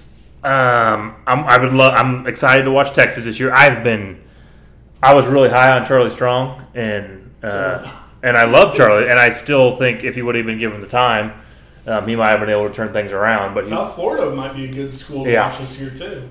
yeah, so South Florida. Um, I'm excited to see um, Nebraska with uh, with Frost back. Um, I'm obviously excited to see. I love watching Penn State play. Um, I'll see how they rebound. Um, you know, with Barkley gone um, and that stud tight end um, with him gone as well, so they've got some holes to fill. Um, so probably probably Nebraska, Penn State, um, and then Texas would be would be Yeah, my three. Nebraska. Um, as far as K State goes, I kind of expect us, hope for us to finish top four, roughly. Um, and as far as other teams go, and I don't really care that much, but I have some interest definitely in Nebraska, see what he can do there, Scott Frost, and uh, Texas A&M, see how Jimbo Fisher handles the that Colt No over there. he I hope. I hope that they fail badly. I hate Texas A&M. I'll always hate Texas A&M, and I don't think Texas is back. I'm just going to say it on the record. I don't think they're back, but we'll see. It'll be fun to watch. Speaking of hating Texas A&M, Mike Murray KS. Can we get petty and talk about favorite losses of other teams? Looking for times you're really rooting against another school for personal, political, or moral reasons, and justice prevailed in the end.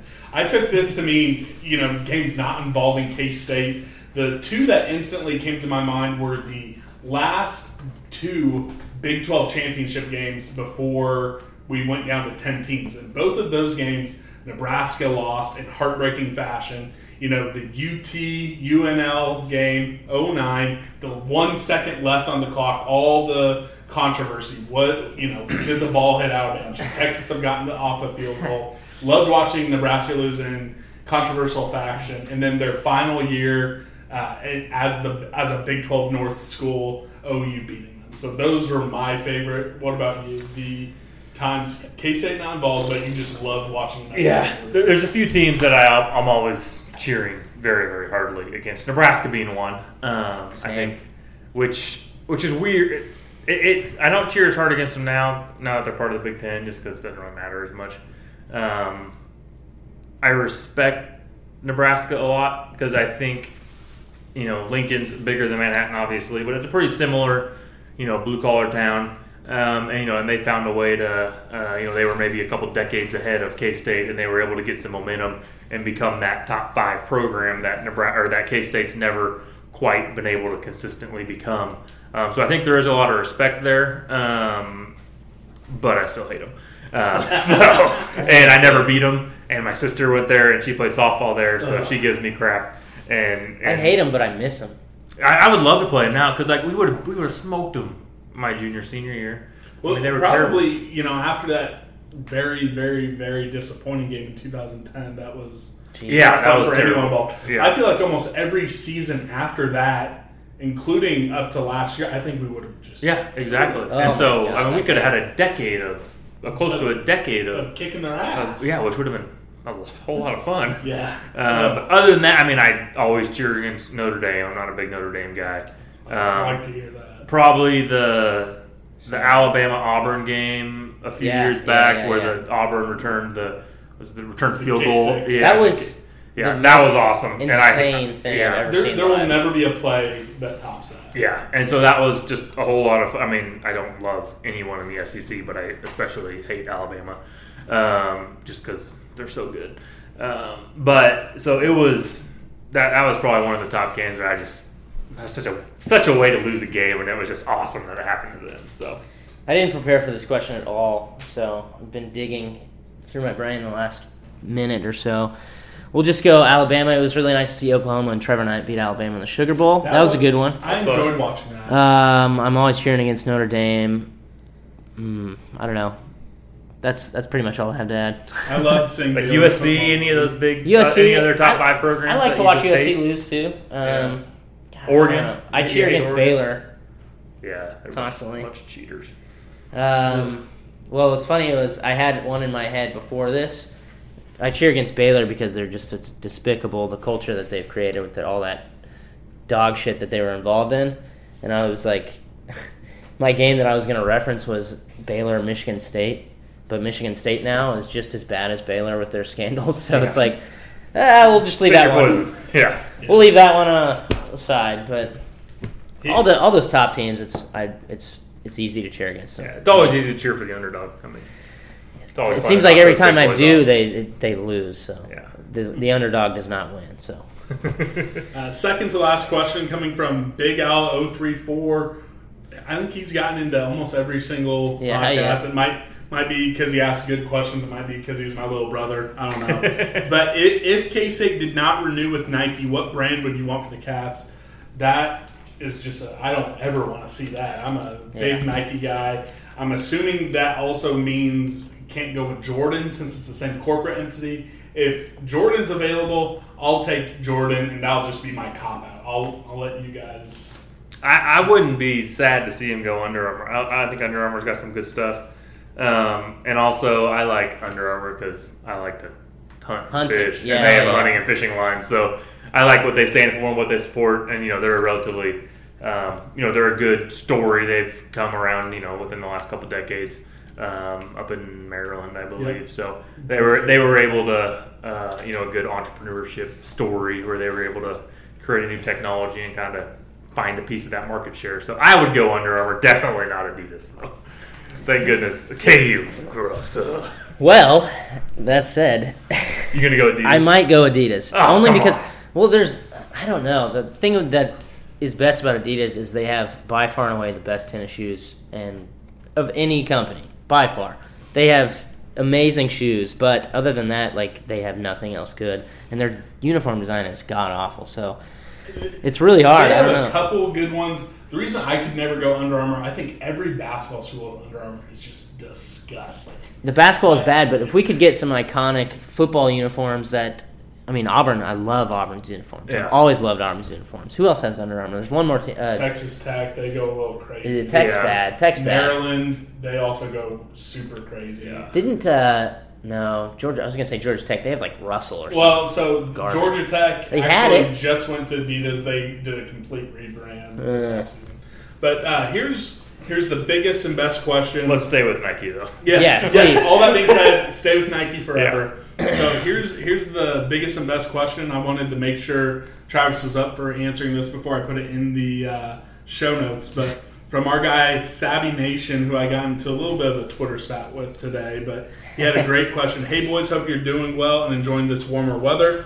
Two part question for you. First, if you could pick any coach on the current staff to replace Bill, who should it be and why? So we're gonna go around and do this first one. The guy I put down, I put Andre Coleman. I think he is, he's up and coming. I think he has the energy. I think I want to see us move towards a little bit more dynamic recruiting. I think he's probably the best recruiter on the staff, and I think he is a rising star in the coaching world. I think if he doesn't eventually become the K State head coach, I think you might see him at probably not a power program, but maybe a place you know similar to a Illinois or something uh, down south, maybe Georgia Tech if they ever want to go away from that triple option. I think he one day will be a very, very, very good head coach.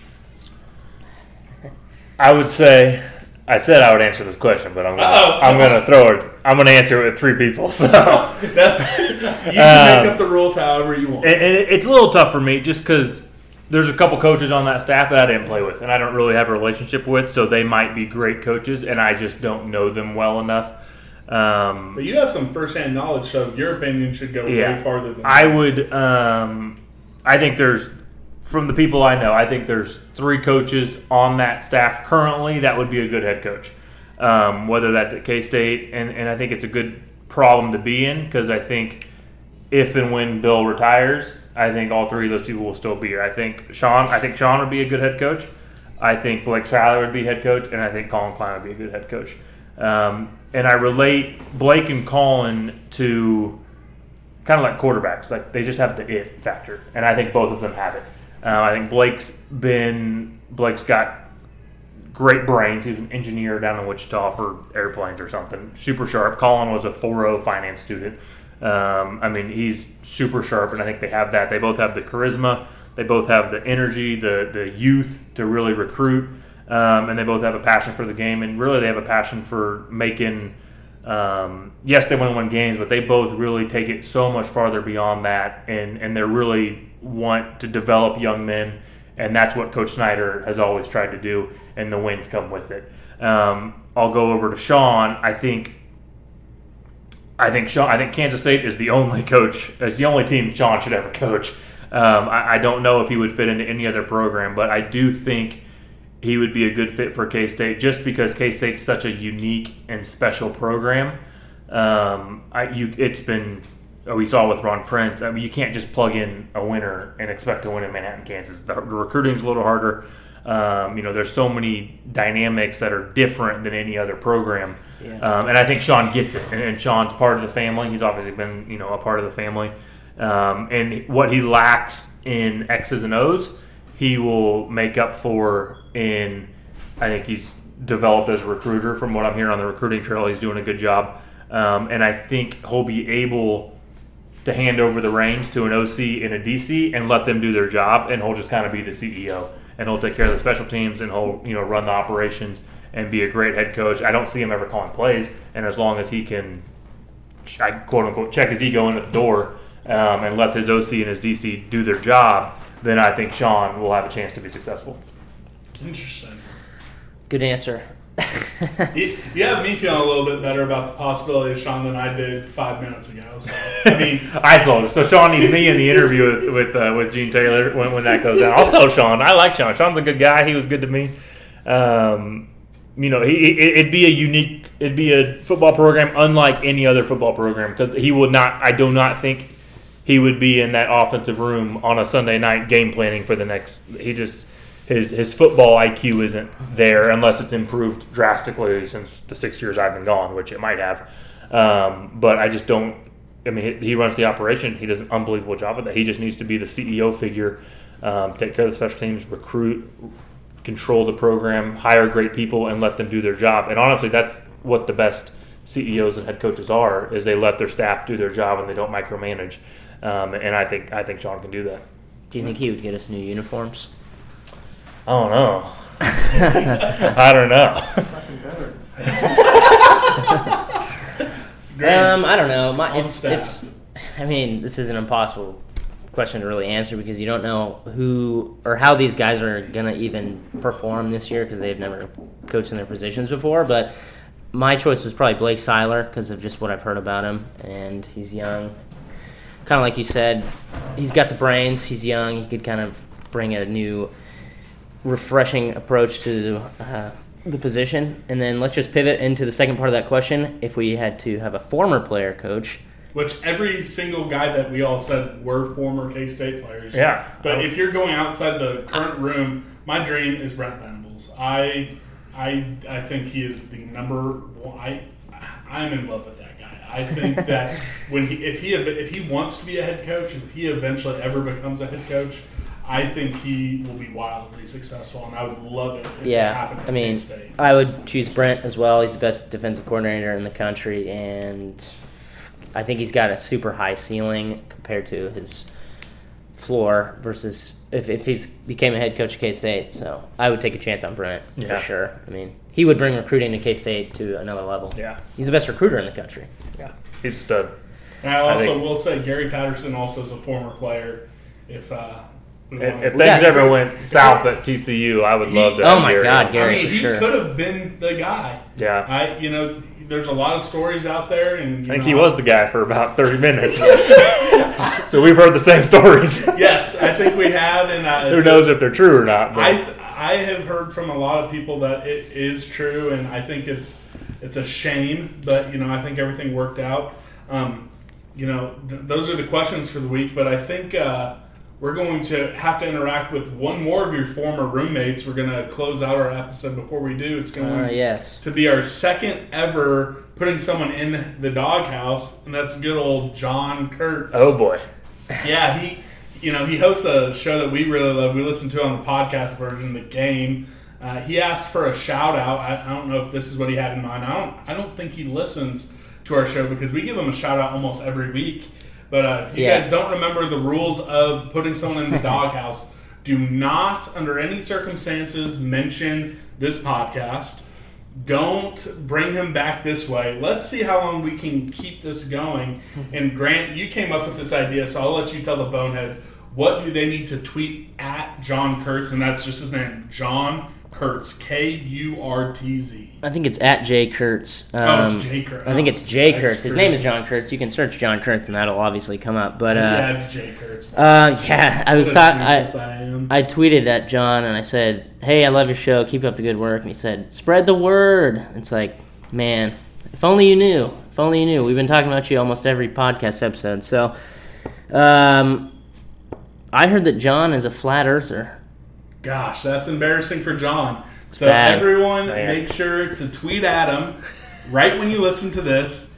Tweet at Jay Kurtz. Ask him if it's true that he's a flat earther. Uh, also, uh, Travis, what's your Twitter handle for everyone so they can make sure to give you a follow and follow your budding broadcast and insurance career? Hold on. Let me. Uh, Also, I think Tra- it's Travis Tannahill 80. Let me double check though. It Travis used- is uh, Travis is going to get into the podcasting game here Oh, soon. yeah. Also, be out on the lookout for future hunting podcasts to be named. Do you have a name? I do not. No, I don't even have a microphone. So So be, we've got a ways to go. That, that's a dream, and it'd be it'd be fun to put one together. It's And very easy. You could get up and running within Yeah, it within is- the week. Honestly. Twitter name is at Travis Tannahill. So no no numbers, no nothing. Th- Just there you go. So everyone, make sure you follow him as well. Let them know that uh, verified, by the way. Got Oh, verified. verified. Yeah, verified. I saw that you did have a check. Yeah, So- I guess so- if you get on ESPN, they verify you. So All right, well, Travis, it's been a pleasure. We're gonna link up again later in the summer to preview the 2018 season. We'll, we'll come to Manhattan, or maybe we'll have the remote podcasting up at that point, so we can call you on Google, uh, whatever. But uh, I wouldn't mind coming to Manhattan. To be honest, go it'd be kind of fun. We'll take you out for a beer and sounds good. we'll talk about the 2018 season Come back to the house and when there's more. Yeah, okay. I'll meet your wife. shoot. The wife's awesome. Former volleyball player. She's great. All right. Well, thanks for coming, man. Appreciate it. Sounds good. Thanks, guys. See ya. Sports Social Podcast Network.